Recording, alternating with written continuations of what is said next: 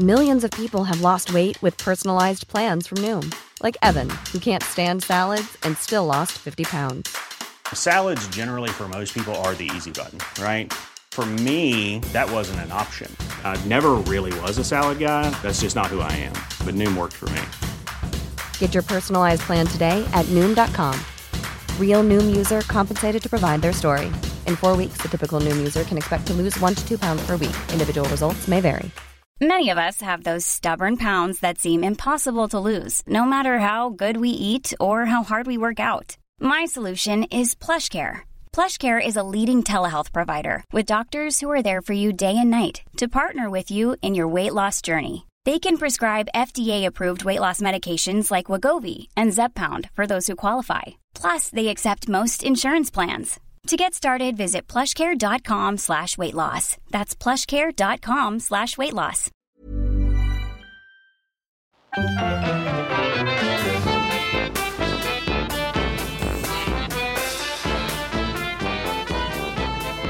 Ooh.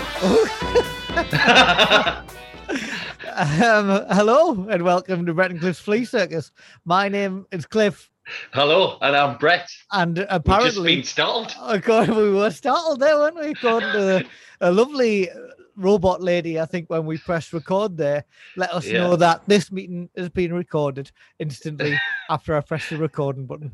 Um, Yeah. Maybe it was more for you than me, Brett, in case it was Do you subterfuge. think? Do you think? I think it's that's that might be the case actually, because it, it I got us to press the button. Do you want to continue? Course I do. Did it? But it did start. Imagine if you us, said yeah. no. No, that's worst- just the end. the worst episode of this. Or some might say, my fans The best. might say the best. I don't think either of me or you have fans, Cliff. to be honest. I'd Do like I? to think so. I'd like to think Yeah, so. You'd like to think so. I'd like to think so. How's your week think so. been? Do you want, before we get into it, do you want a bird update? Go on then. Let's see how it's going. We went to a hotel for two week, two weeks, two days. I went to a hotel for two weeks. Came back Uh-huh. and they had taken over the house. No, um, we Taking came over back, the house Came back after two days and just vanished. The again.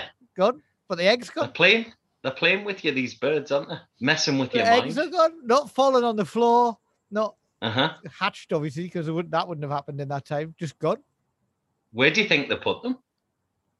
That's the that's the thing. I mean, it's just so That's all- mysterious, That's isn't it? been on my mind all for the last week. Uh-huh. Don't know. Are, are there those uh, birds with the massive sort of things on, underneath their Pelicans. mouth? Yeah, pelicans. Yeah, there's a couple of pelicans. a couple of pelicans living there, and Yeah. they keep the uh, the eggs in the I don't know what you'd call it, a sheath. I think it's just I think it's just their chins. Not chins. Birds don't have chins, man. well, these ones do. nah, not even pelicans I've told you what they are.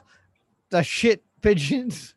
I know, but now I'm starting to think that they're pelicans. That's No, what they're I'm starting not. to They're doves, but instead of being a lovely, beautiful white dove, they're Mhm. the colouring of a pigeon. Has anything happened to you this week? Uh, yeah, there's a couple of things. A couple of things have happened. Yeah, I got a new job, so that's Mm-hmm. Yeah. good. That's good. That's we've already discussed that you can't talk about it, which makes it sound a lot more intriguing than it is. Yeah, it's like Fight Club. That's what it is. It's a job in Fight Club. So that was good. That is Uh, very good. was- I'm very happy yeah. for you. Thank you. Uh, it was my son's birthday yesterday, and that was destroyed by Sunderland, which we talked about a little bit before we started the, the program. But Mm-hmm. uh, yeah, that was uh, the, the thing about my son's birthday was my sister, who is a mad woman, um, put on Facebook. Lennon isn't even on Facebook, but she put this on Facebook. Happy birthday, Lennon! And she put a picture on, and it was a picture of my other son, not you should do it on purpose. no, I says, I'm sure, I'm sure that's Jack. And she was like, no, it's hundred percent Lennon, hundred percent. So I- they don't they don't look like each other that much. Like they're not identical. You know what I mean? They're not identical. So I, I tagged Jack, and uh, and he put, yeah, that's definitely me. And she was like- so she got the wrong, the wrong person. So well done. She corrected that mistake though, so that was good. Well done, Stacey. Least Yeah, that- thought that counts. I don't know why I'm having a go at you. exactly. We should all do that. Just put a picture of random people on when it's Just your all picture Jack. Happy birthday, whoever it is. with a picture of just, Jack. Jack. just Jack. That would be good. That would be good. I, yeah, I painted a roof uh, yesterday. Like a house. yeah, well, see, no, ceiling. Okay, very painted the different. ceiling. Uh, it is very different. See, I'm no good with ceilings or roofs. Uh, how is it? But, Is it finished? Is it the color Yeah. you wanted it to be? Have you done all of it? You've not missed bits? I don't think I've missed any bits. I think I did Is it the one well. above you right now? It is. I'm I looking at it noticed you're looking up. longingly. so while while because I, I was at work yesterday, but I, I painted it before I went to work, and I, I found myself literally having to watch paint dry, right? Because I had to give it a second coat. So I went downstairs and I made myself a, a sandwich, and the mother-in-law always has the, the telly on, and it was this morning that was on Uh-huh.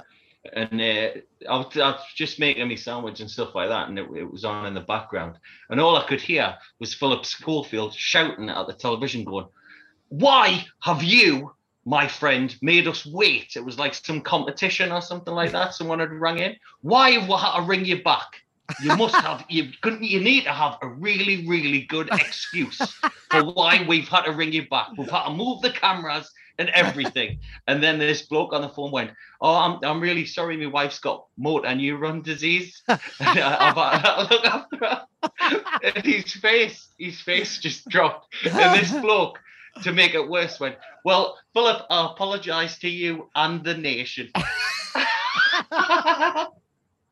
There's one of those wonderful moments where you catch you catch a bit of car crash television in the background. What do you think of Philip Schofield? Well, I'm not sure after that. I don't. like I him don't like him. You know, as a kid, you don't like him. Yeah, Why? I think he's uh, like. I think he's he takes himself very seriously, considering He he, presents a stupid television program that with daft Well- people on talking about Uh-huh. pointless stuff. Eh, well, that's it. I mean, he took this obviously this competition incredibly serious, and it was just ridiculous. And the segment after that was where they had to guess what the invention was. like what?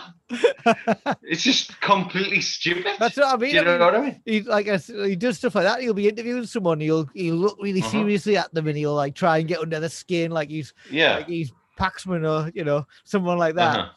Uh-huh. And then you've got fucking Gino D'Acampo on next, like fucking like making them laugh with his saucy Right. ways. Like Nick, nicking people's guitars. And uh, I, I saw something else. I don't know how true this is, but uh, it's on the internet and stuff like that. Did you hear about the Chinese businessman that bought like a, a second Yeah, division? have you seen the clip? Have you seen his highlights reel today? yeah, I've seen it. It's So just if anybody doesn't know, this this businessman bought a, a second division Chinese club and insisted that the play's twenty stone son. Wonderful. And he had to wear the number ten he was shirt, number he was number seven. He was number seven. Oh, he's number Um, seven. I, so I watched the highlights today, and to be honest, he plays a lot like me, and he looks a lot like me in his tight in his tight strip. He was, but he not only was he number seven and playing Uh-huh. because his dad made them play him. He takes Yeah. all of the set pieces And he had the audacity to do that thing where you put one hand up one handed, to indicate where you put it. as if he was gonna like As he's it on going his to head or precise. He's going to be precise with his corner. It's going to the front post, this one. oh, I just thought that was mental. and we're not here to talk about that stuff. No, we're not, are we? What are we here to talk about? Because your pick this It week. is my it, pick this week, and I, and I haven't asked you what you think of it, but I Uh-huh. know in me mind what you're gonna say. Um, Right. I picked this week the 1970 film Deep End, starring Jane, the lovely Jane Asher. The lovely, lovely Jane Asher. Um, yes. And yeah, it's a bit of a end of the 60s, end of a swinging 60s London vibe about it. Uh, Yeah. About a young lad who starts working in swimming baths, Uh-huh. um, who is shown the ropes by Jane Asher's character Susan, who's worked there for a long time. And basically, she says, "Women come in, I'll give them to you," because it's like a, a bathhouse, not just a swimming baths. And Yeah. uh, you, know, you can be their attendant. I'll be the bloke's Uh-huh. attendants. They'll want us to do weird stuff, but they'll give you a tip. So just get on with it. They'll give you a tip for it. They certainly will. And then And there's he- also a hint. Uh, sorry, mate. There's, right, al- there's also a hint um, at part of the film where they do actually switch as well, Mhm, where sometimes he attends to the men mhm. and she attends to the women, if that's what they want. Yeah, if that's what they want, that's what they say. Yeah, um, anything goes. And Soho in Mm-hmm. The in the uh, end of the '60s, um, and yeah, and it- and he he ends up becoming obsessed with her, uh, Uh-huh. and the the story unfolds. Uh, It's, Right. it does. Yes. What do you think?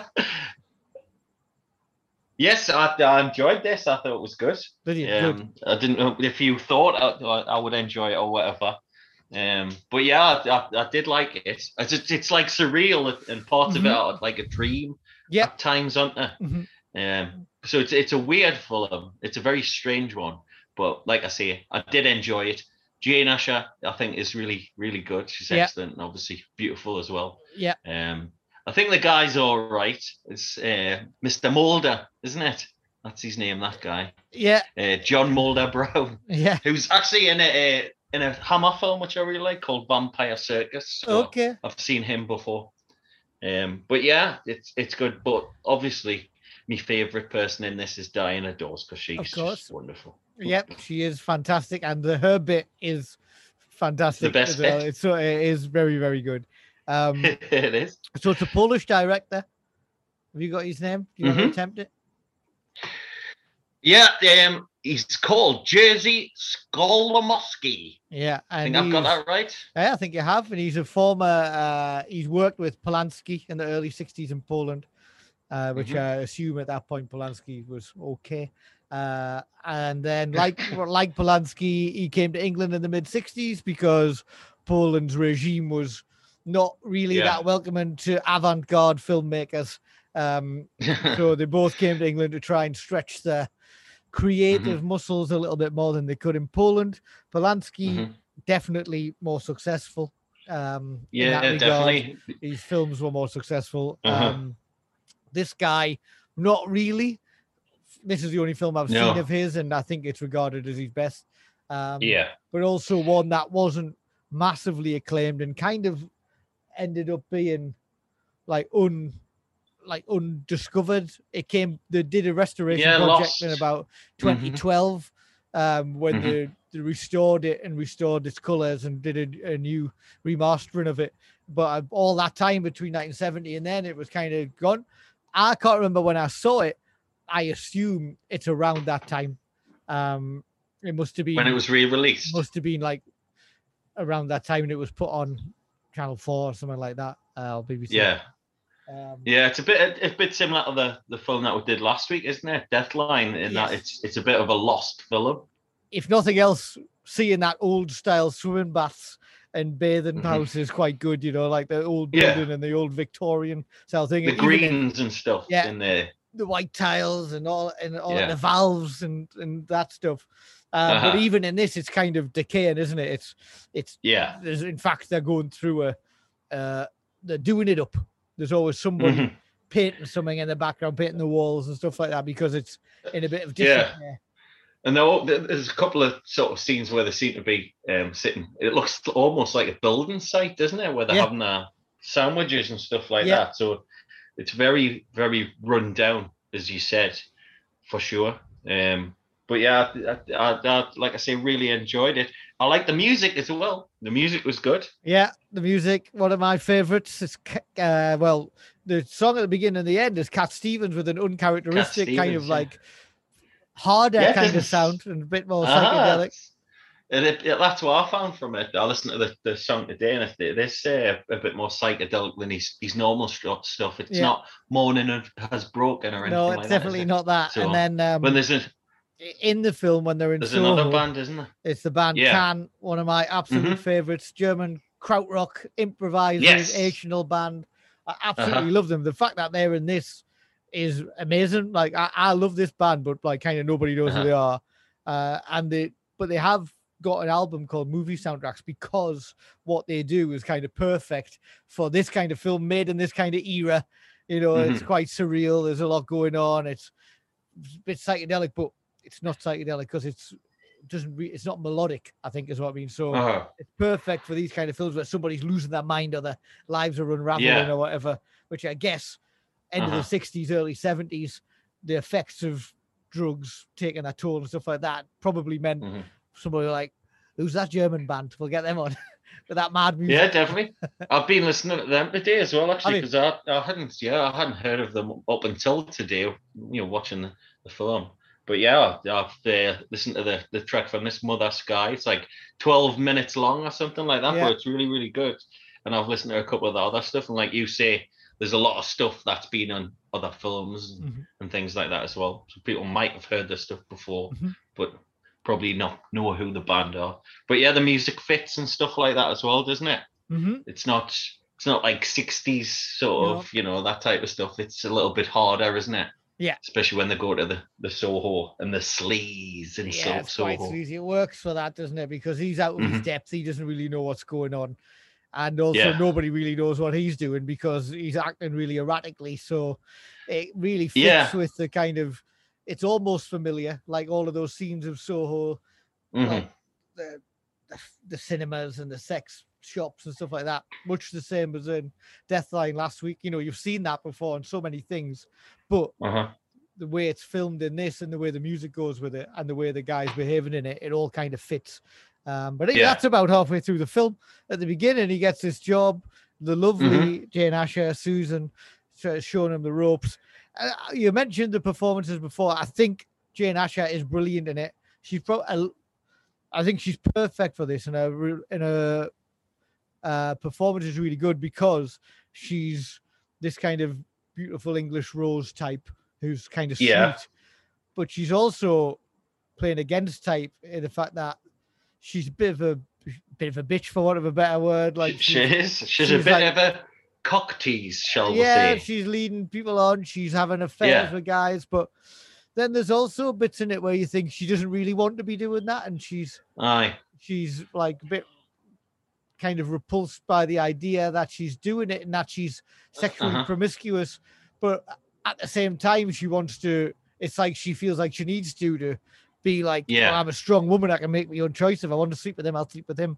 It's a bit like Yeah. she's somehow being forced into this Mhm. uh, counterculture, new feminist role rather than the norms Uh-huh. of the yeah. Well, yeah, I think that's right. I mean, obviously, you know, the, the the '60s and stuff like that, sexual revolution, you know, the pill and things like that, isn't it? You know, women had a lot more freedom to do stuff like that. But I think she's realizing the, the way that she can manipulate or whatever people and get what she wants is is through her sexuality and things, Yeah. isn't it? Throughout the film, Yeah. and she does it, you know, pretty straight away. She Mhm. she does it to our young friend, doesn't she? She does Yeah. it to Mike, and that's so she kind of leads him on a bit Mhm. um, at the start of the film.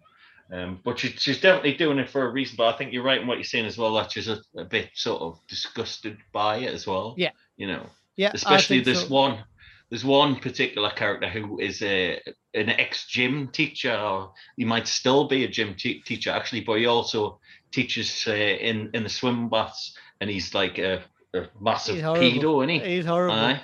So he, I think he's Mike the guys is him his former t- PE teacher. He's yes, that's right. Um, Uh-huh. But then when he starts at the bath, he can see that he's taking this class of young girls swimming lessons, and it's. I mean, Horrible, isn't it? at the time. it's- young kids that, yeah, yeah, are and it's yeah. it's meant to be. He's meant to be repulsive at, at, in it, Mhm. but it's obviously meant to be that it's accepted. Watching it now, you're a bit like, "H- how even did they make this scene? Because it's it's awful. He's like yeah, grabbing the horrible. asses of the like girls as he pushes them in the swim Uh-huh. baths and, and, and like pulling their tops down and stuff like that. It's yeah, just, it's it's horrible. it's awful behavior. and she is also cheating on her, like kind of fancy pants, uh, young jet setter, go Mhm. get her fiance, with Boyfriend, this yeah. old guy. Um, yeah, you get the but- uh, obviously you get the impression that she's she doesn't think much of her fiance or whatever. She's just with him because he's got a bit of a bit of dollar, yeah, hasn't he? she kind of says that. I think, like you know, it's all Yeah. about the size of the the engagement ring and and all Aye. that kind of stuff. And he's got a fancy. and car. That guy is a weirdo, isn't he? He's, He's he's like. Travis Bickle. he's I mean, he, he he takes her out on a date, and he takes her to like a, a sex eh, Fulham, yeah, signs of sex or something, Yeah. exactly like Travis Bickle does. Yeah, You know, I mean, awful. what what's going on? and uh, there's a bit where Mike goes to fight, and then after that they go to like a kind of swingers bar or something. Where, Yeah. that's the bit in Soho where Mike tries to find them, and he goes Uh-huh. into the and he's asking the woman, "Have you seen a young couple come in here?" And Yeah. she's like, uh, "Well, obviously she's like giving nothing away," and he's like, Mhm. "You must have seen them. I saw them come in." He doesn't say the red, like the red-haired woman, like she's the only person in the entire film with like bright ginger hair. He Uh-huh. says that the man, the horse-faced man. the horse face man. He did say that. Oh yes, I think there was actually a, quite a horse face man who was in here earlier. She says that. She, she does. Uh-huh. She, oh, now you mention horse-faced, yeah. Come to think of it. the thing is with Mike, right? He's a 15 year old kid. He's he's gone into this bathhouse. Mhm. The amount of opportunities he has to have sex is Mhm. unbelievable. I know. It's but it- almost uh, like a again. I think- Carry on full of my time, Well, isn't it it? is a bit, and it, this is the thing. It's like quite a serious film, but it's also funny. I think it's not laugh out loud funny, but the the, It's the yeah, situations it's meant to are, be, are quite funny. It's like obviously like kind of dark humor because it's there are serious messages in it as well. I think, but Mm-hmm. Yeah, like uh, this the bits where he's being propositioned by the older women in the bathhouse and this prostitute that he somehow manages to get his way into see in Soho. Or like he stumbles, stumbles into the prostitute thing, doesn't he? it's they're funny and yeah, but again, it's like he doesn't take advantage of any of these situations, or he's he's kind No. of disgusted by them, even though Yeah. you'd imagine most fifteen-year-old boys would have the- would have of been course, like, uh, definitely. well, probably in that job for that. I mean, almost every woman in the in the Fulham propositions him or gives him the eyes at some point. You know, Yeah. the, the, there's a woman on the desk who does it. There's uh, the wonderful Diana Dors, who we'll talk about in a little bit. Mhm. There's he's while he's in Soho, he, you like you've just said, he stumbles into this prostitute sort of boudoir. It's just like a, a door. But the best thing about that is that she has she opens the door by a system of pulleys. System She- in fact, Police? she operates everything by a what system of police. What are the other pulleys. ones do? One puts the record player on. The other We find out why, because Yes. uh, because she like says, "Oh, come on." Uh, Mm-hmm. you know, you've taken me time now. And he, tells her he's got three quid or whatever. She's like, you know, Yeah. and he goes, no, no, I can see you're like out of action. And she like lifts uh lifts the, the blanket up and she's got a massive plaster cast on her leg, signed by a West Bromwich Albion player. yeah, he's good. Him, I like him. Like, oh "Oh, no, I who the West Brom I Albion know, was? And why has he been to Soho? Well, why has he been seeing her? Um, exactly. Uh, so yeah, there's, and then she's like, yeah, you know, I used to be able to charge a fiver, but I can only charge two fifty now. And then she's like, come on, you've wasted me time. You've got some money, three quid. Uh-huh. And he's like, you just said it was two fifty. She's like, yeah, whatever. Then he runs Yeah. out of that, so he runs out of all these situations. So as much as he's he's obsessed with Susan, Mhm. but also he's you can he's it's being portrayed that he's so obsessed with her he can't focus on all of these other sexual advances that are being Yeah. made towards him and that he's uh he's like i couldn't possibly do that because she's the only person that i want um, Uh-huh. and he's almost kind of disgusted with the sexual advances in the same kind of way that susan i feel is kind of disgusted with the way she acts with her sexuality in a way uh Well, I guess I guess if if you see it, you know, that they're doing these sort of strange things in the in the bathhouse and stuff like that. People have got that that strange sexual uh, peccadillos, as you Mhm. call them.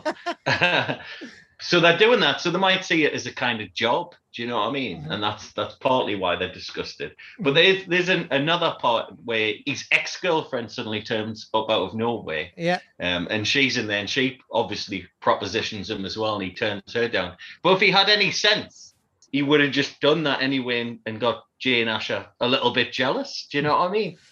He should have done. Also, she comes out of nowhere and she's like decided she's she's heard tell of his uh, activities in the ladies' wash Uh-huh. house rooms, and she's like, "Yeah, I've heard what you get up to in here, so I've come to check it out a bit myself." I've you know." heard.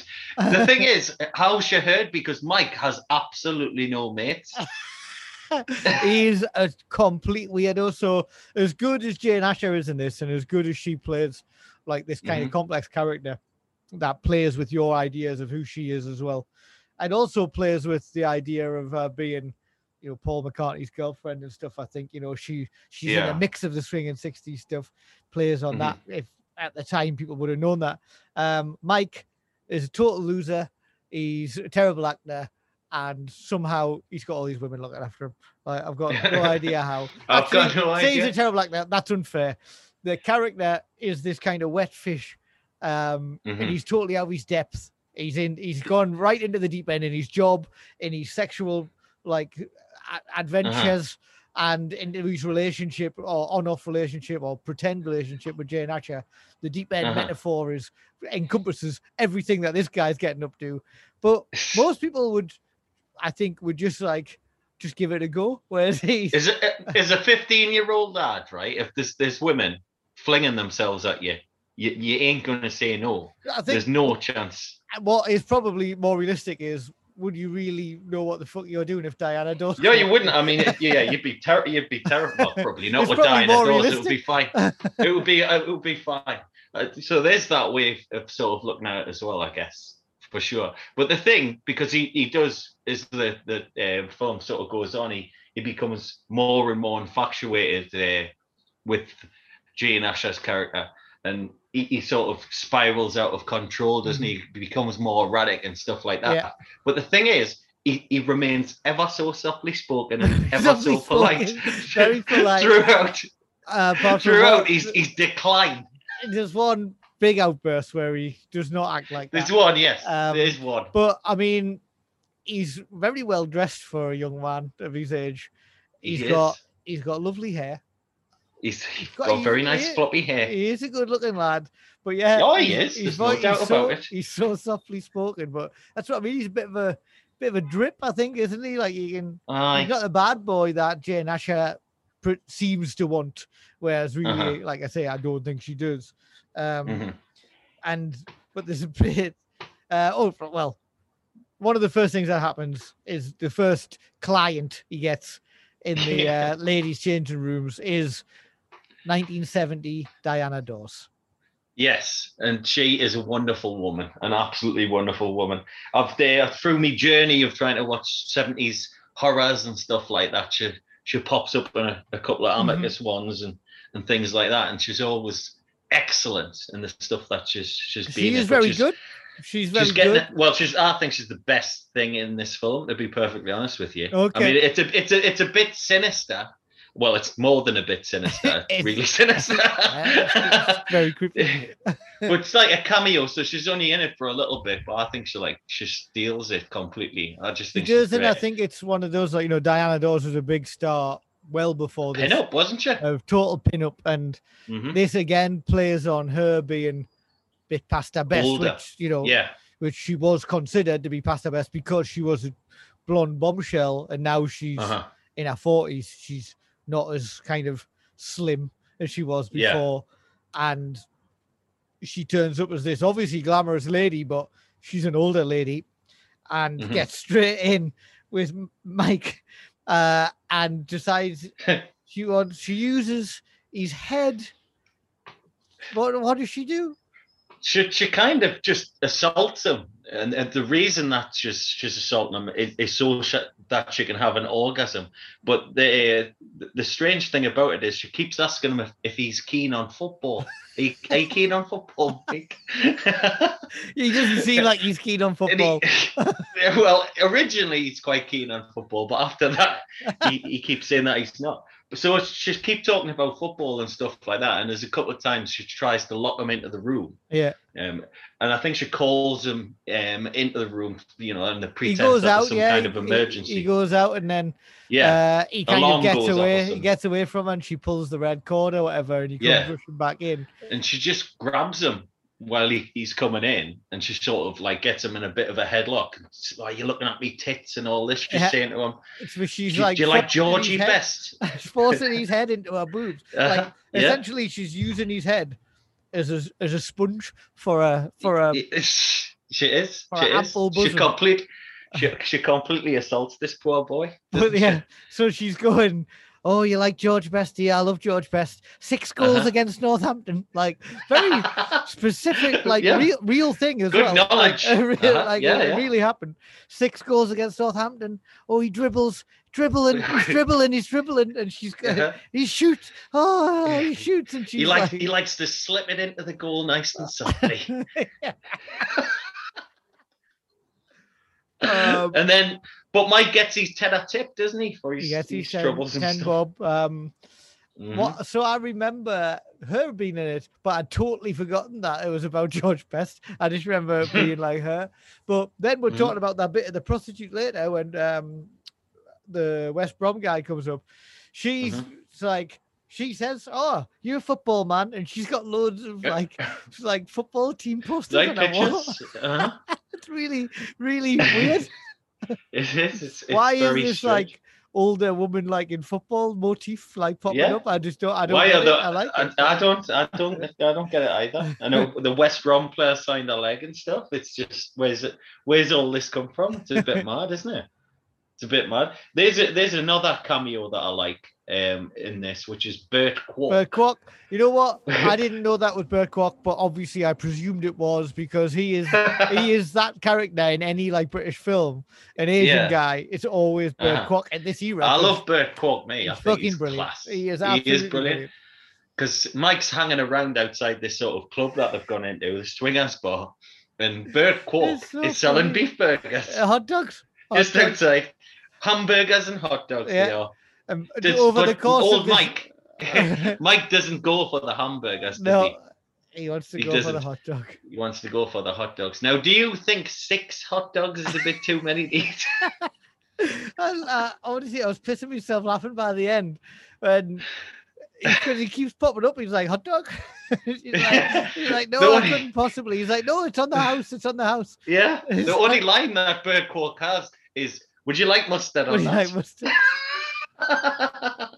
It- but it's weird. It's almost like a, a dream sequence. The It's a Soho joke. bit, It's isn't almost, it? yeah, it's a bit like. It, it, yeah, I think you do get into a bit where is this actually happening? Like a, a lot of these Mhm. films we talked about, you know, we'll talk about we've talked about American Psycho and all these films where you think, is this in that guy's head? Yeah. Or is it happening? Uh-huh. Because Uh-huh. How on like earth definitely. would you keep coming out of that club and going, "I'll have a hot dog, please," in the like six times in the same night, and like without Uh-huh. going. I know I've already ordered four, but to be honest, I just need to hang around here to see if these guys Yeah. come out. Like, Uh-huh. uh, it's it's just mad that bit. It is it is like a, a definite dream sequence. and it's the same, like I said, the bit where he goes in to see, stumbles into the room with our prostitute in, where she's on about Yeah. football and the Diana Dors, but it's all there's bits in it that are like the they're almost like mirror images or the it's the same thing, like repeating itself, uh, like Uh-huh. all the way through with different characters. yeah, with the football thing and that. Yeah, yeah, yeah, yeah. I get that. That's that's clever. Yeah, definitely. And it, would- I mean, after well, it, Kwok, while he is hanging around this sort of club, he sees a cardboard cutout outside of a, a kind of peep show, doesn't he? Yeah. Um, and it's it looks like Susan, so he nicks it, doesn't he? He He, nicks nicks the You know what? the You know, what I was thinking about this was I think I'm, I'm Mike at this point. I would have been running around London. You've, you've definitely got previous for I would have been running, running around London with this thing, thinking, "Fucking hell, Yeah. is this the last that I fancy? Well, I'm going to take this home." Uh-huh. So he's yeah, keep- Nixon. But then, so he's he's distraught. He's not excited by it. He's distraught, No, distraught, he's that distraught, this yeah. might be her. Um, He's angry, isn't he? He's really angry, so he's trying to find her to like have it out with her. And in the end, um, he does. And this is the point. So she comes out with her boyfriend of this club, Uh-huh. and he's trying to get her back to his. He keeps booking a taxi. He's going, oh, 20 Tottenham Court Road, whatever the street Uh-huh. that he's going to. Not that, obviously. Um, and she's like, no, I'm just going to the tube station. He's like, come on, we're practically married. And she's going, no, Uh-huh. I'm not coming back. I'm just want to go home. So Mhm. of all of this thing like they've been in these sex films. They're in this kind of weird sex club. At this point, and this is almost at the end of the film, she's kind of making it sound like she hasn't actually had sex with him, even though she's got Yeah, promiscuous that's, kind of human true. lifestyle. She yeah, she kind of escapes from the, the taxi, just shout out the door and runs to the tube station. And there's another bit where they go back to the, the house and she like shuts the door Yeah. and leaves straight away. yeah, Uh, it's uh, you get the impression that there's something going on behind that door. mm. Um, but then sort of Mike turns up because he's he's stalking them at this point. yeah, I mean he? he's stalking he's out of control at this point. That's very early in the film. He's already way crossing the boundaries far too much. He he's- definitely is. and he tells a passing policeman that their boyfriend has uh, propositioned him and tried to assault them. And the He's, policeman, he's trying to interfere with us. uh, importune, that's it.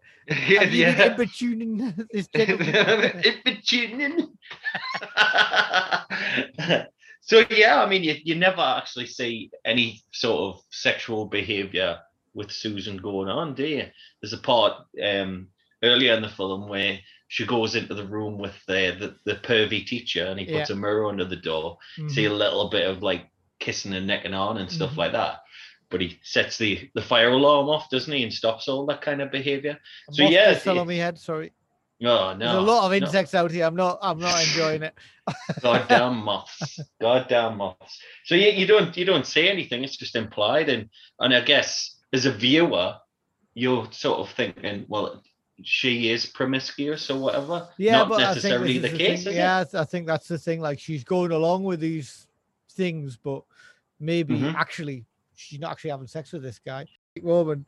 And then he just confronts her with the the thing, and he's it? shoving He's it in her face. isn't he? He's, is it you? Look at it! Look at it! Is Yeah. it And, you?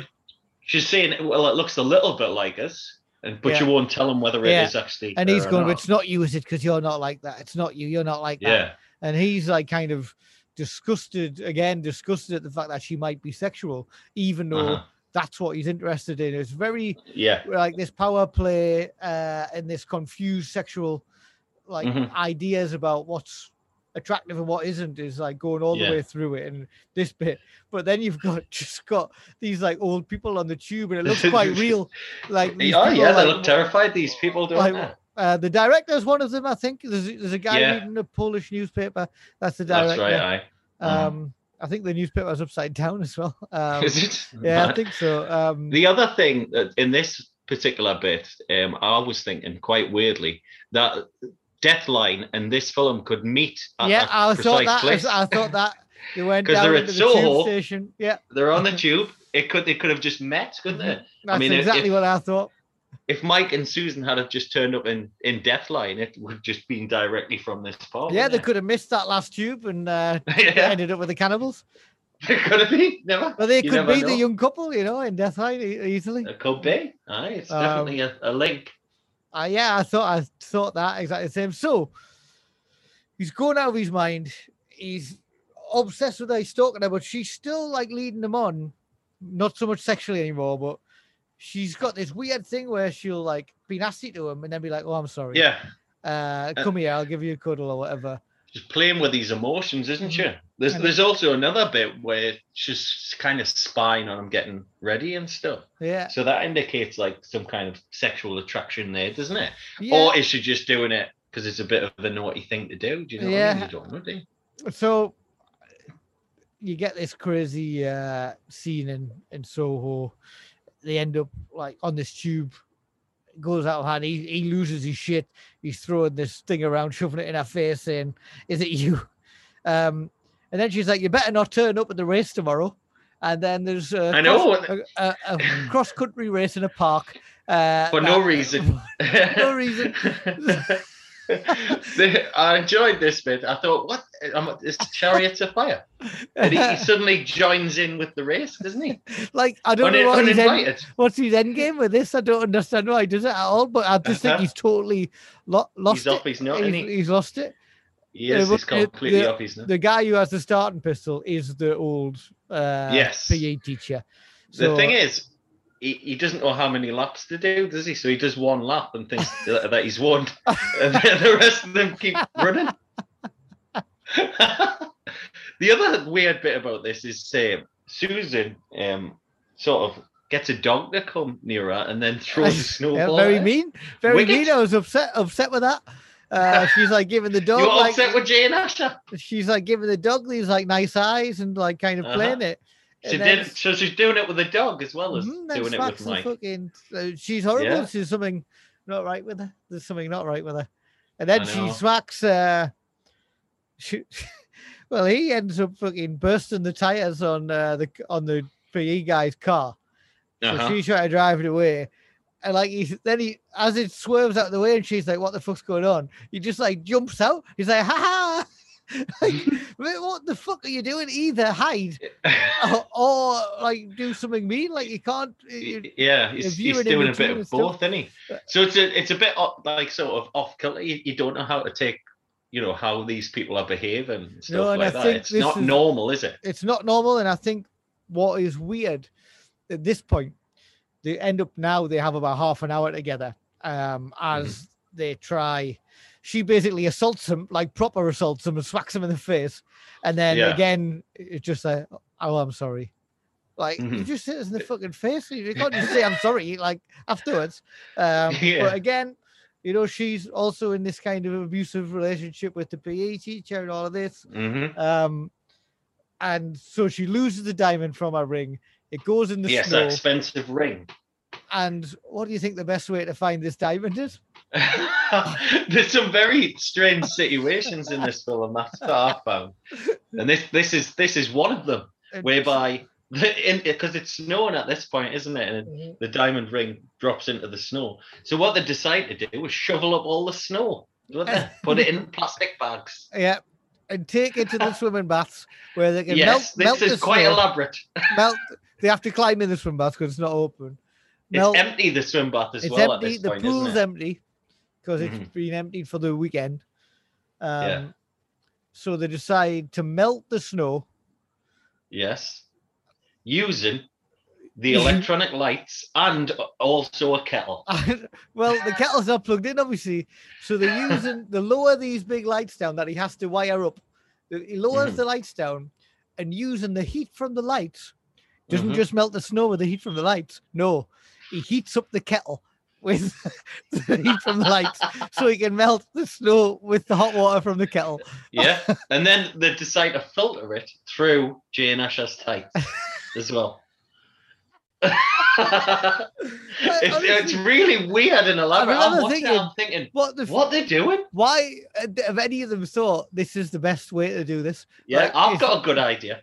Do you think it's just a complete pretense to get her alone for as long as he possibly can? I think it. I mean, it obviously serves the purpose of the end of the film, but Yeah. I, I think in terms of the characters, the both have got no idea what they're doing with each other at this point. Yeah, and I think this idea is also just stupid. yeah, And I just, Uh-huh. I can only assume it's just a continuation of the fact that they're both clueless about what they're meant to be doing with each other. And Mhm. uh, and one of the things that I think is really interesting at this point is so there's about half an hour of dialogue just between them two. It's the most boring dialogue in any film ever. It's so banal.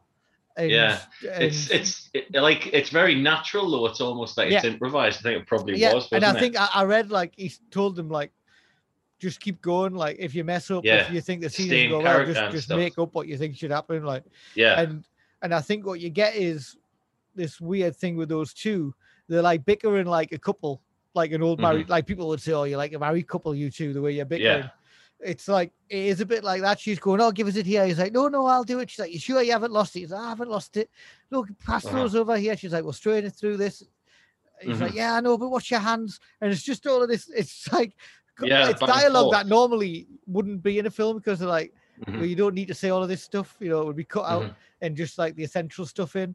And I think it's a, I think that's really clever to build Mm. up to the climax of the film in a really kind of boring way.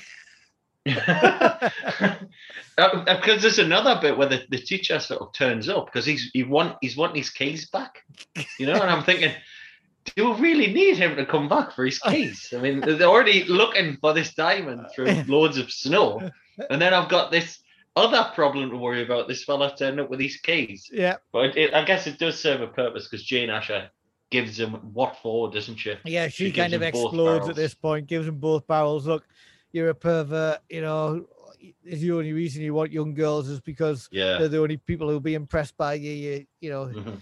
you shit. Uh, your wife probably hates you, but you can't get it up and all that stuff. Um, and you make her sick. And she Uh-huh. gives him it, and he, he just kind of just puts his hat on and Yeah. just walks out while he's shouting out. He wants to know And where his also, keys the keys are in his car. He should just look in his car. He should look in his car.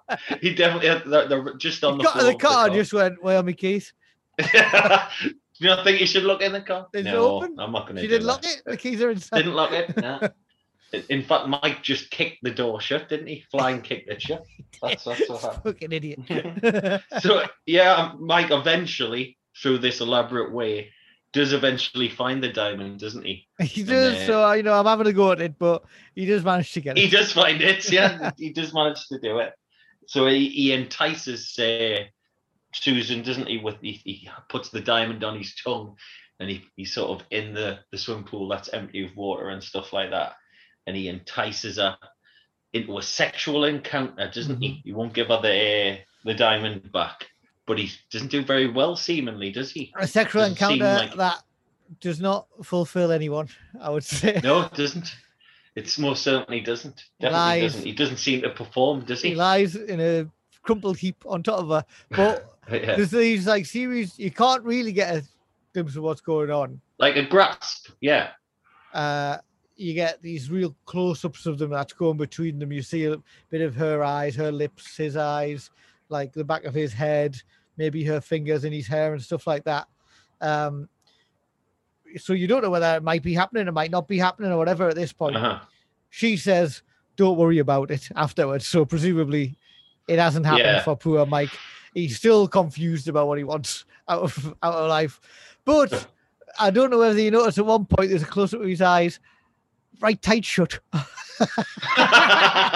Which is the way you do it, which it? is obviously he's got one thing right with his technique. the, one of the attendants, unbeknownst to him, the guy that fills up the pool, Yeah, he doesn't know that they're in there. Obviously, no, starts um, a topless man.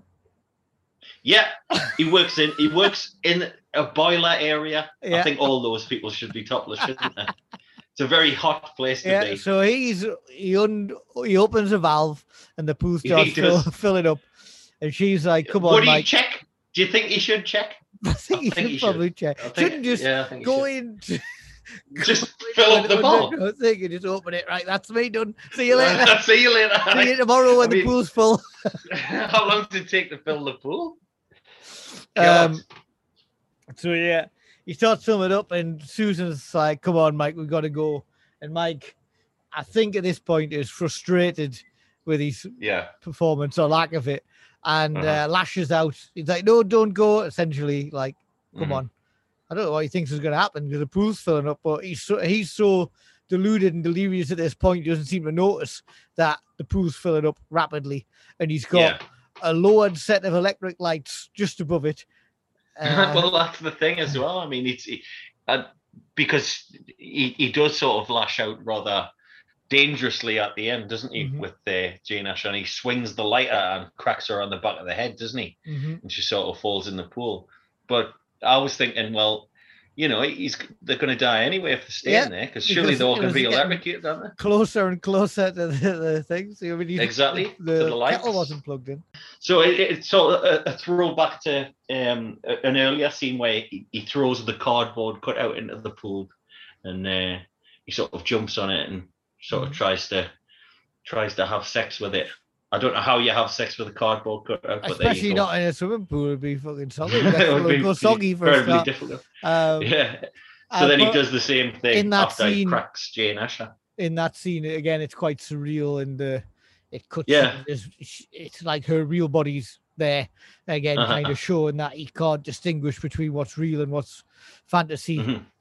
Um, There's another surreal bit as well. I mean, there's there's quite a few actually, but the, the one that uh, I noticed where these bigger boys are sort of stripping off in front of Jane Asher and stuff like that. And she doesn't seem too bothered, but Mike is, and they push him in the pool. Yeah. And as he's going into the pool, there's like I, I'm not sure if it was Jane Asher, but there's because of the copy that you know we'll watch it on. But there's a naked woman sort of swimming under him. Yeah, Where yeah. where'd she come from? There's also a bit like where he's in that uh, prostitute's place. Uh, Mm-hmm. There's a red, there's a red haired, long red haired wig like on the wall, Right. like next to Uh-huh. him. Like, Yeah. like, you obviously think like it could be any, any woman wearing Mhm. that, or you might wear, might get her to wear it or whatever, or it might just Mhm. be this woman that you're following around trying to find is just you know somebody wearing a red-headed wig. It's not necessarily her Uh-huh.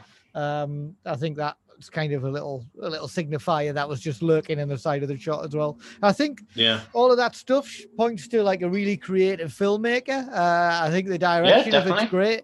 Uh, i don't think it's a perfect film but i really like it. It's a it's you know it's of its time but i think it's because of it's not too familiar it stood the test of time. I think like you know it's not someone you'll have seen referenced so many times or it hasn't been talked about too many times and ripped Yeah. off and bits of it shown on shows and Uh-huh. all of that kind of stuff i think because of that it's still fresh like Yeah, despite, despite Uh, being 51 years old That what we got good. next? Yeah, it I was good. I got a enjoyed that. I think I do. I think I do have a quiz. Uh, This quiz is loosely about um, 60s it girls. So I'm sure you'll get them all right because you love all that kind of stuff, don't you, Cliff? well let's see i think right. The first question is about uh, Jane Birkin, um, Okay. singer of the sexy French tune Je t'aime. yeah Right. So you know that one. Mhm. The song made UK chart history in 1969, but do you know why? okay i know it's banned but i would imagine it's Mhm. also like the first let's i don't know if it got a number one because it got banned but the first french language number one or something It's not that. Um, the the song was at two different chart positions at the same time. okay So the reason for that is one of the the record labels that was out on because of the controversy or whatever took it off the shelves. So they brought it out with another record company. So it was in the charts twice, okay even though it was the same song. you know uh the obviously the filthy serge gainsbourg Which singer caused controversy after being caught up in a drugs bust at Keith Richards' house, in which he was arrested wearing only a fur rug? I've left some other details out of that. yeah the again the lovely marianne faithfull still going strong It certainly is. new album Yes, out sir. this month i think Next one, then, one of Andy Warhol's superstars, uh, Edie Sedgwick, yeah was left devastated by which legend songwriter after their relationship ended because he forgot to tell her he was married. bob dylan Yes, it is Bob Dylan. That was rather long-winded, that one, wasn't it? Jean Shrimpton Yeah. was the world's highest paid model of the 60s. But what was her nickname? Titch, There's a clue in the name. Titchy. Look, she was quite tall, I think. Uh-huh. Quite long-legged.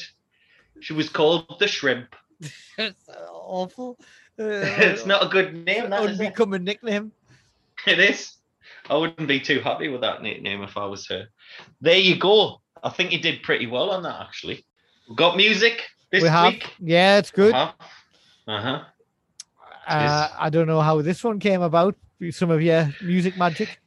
Yes, um, I was just looking on Bandcamp and stuff like that, and um, this is from someone called Hanty. Mhm. Do you think I've said that right? I, I don't think so, but I also don't know how to pronounce it. So let's say yes. Well, let's. y- You know what? Like um, Kante. Uh-huh. It must be Hante, Yeah, Let's say it. Good. right? So yeah, I was I was looking on um, Bandcamp and stuff like that, and I, I sort of stumbled across this. It's from Hante, uh, a, a French artist from Paris, actually. Mhm, which is good. one of the highest selling artists on Bandcamp for electronic music. So it's pretty big, and I like this song. It's called Blank Love, this one.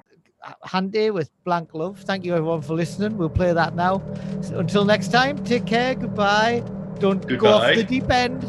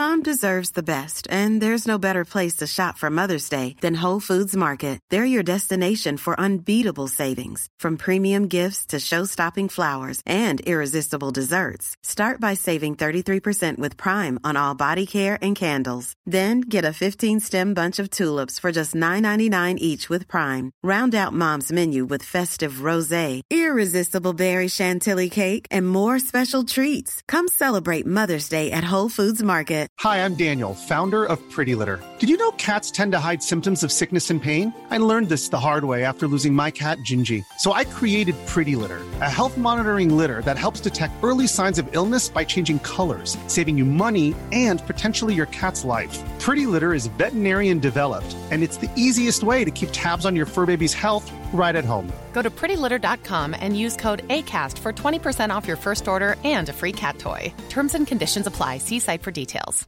Planning for your next trip? Elevate your travel style with Quince. Quince has all the jet setting essentials you'll want for your next getaway, like European linen, premium luggage options, buttery soft Italian leather bags, and so much more. And is all priced at 50 to 80% less than similar brands. Plus, Quince only works with factories that use safe and ethical manufacturing practices. Pack your bags with high-quality essentials you'll be wearing for vacations to come with Quince. Go to quince.com slash pack for free shipping and 365-day returns.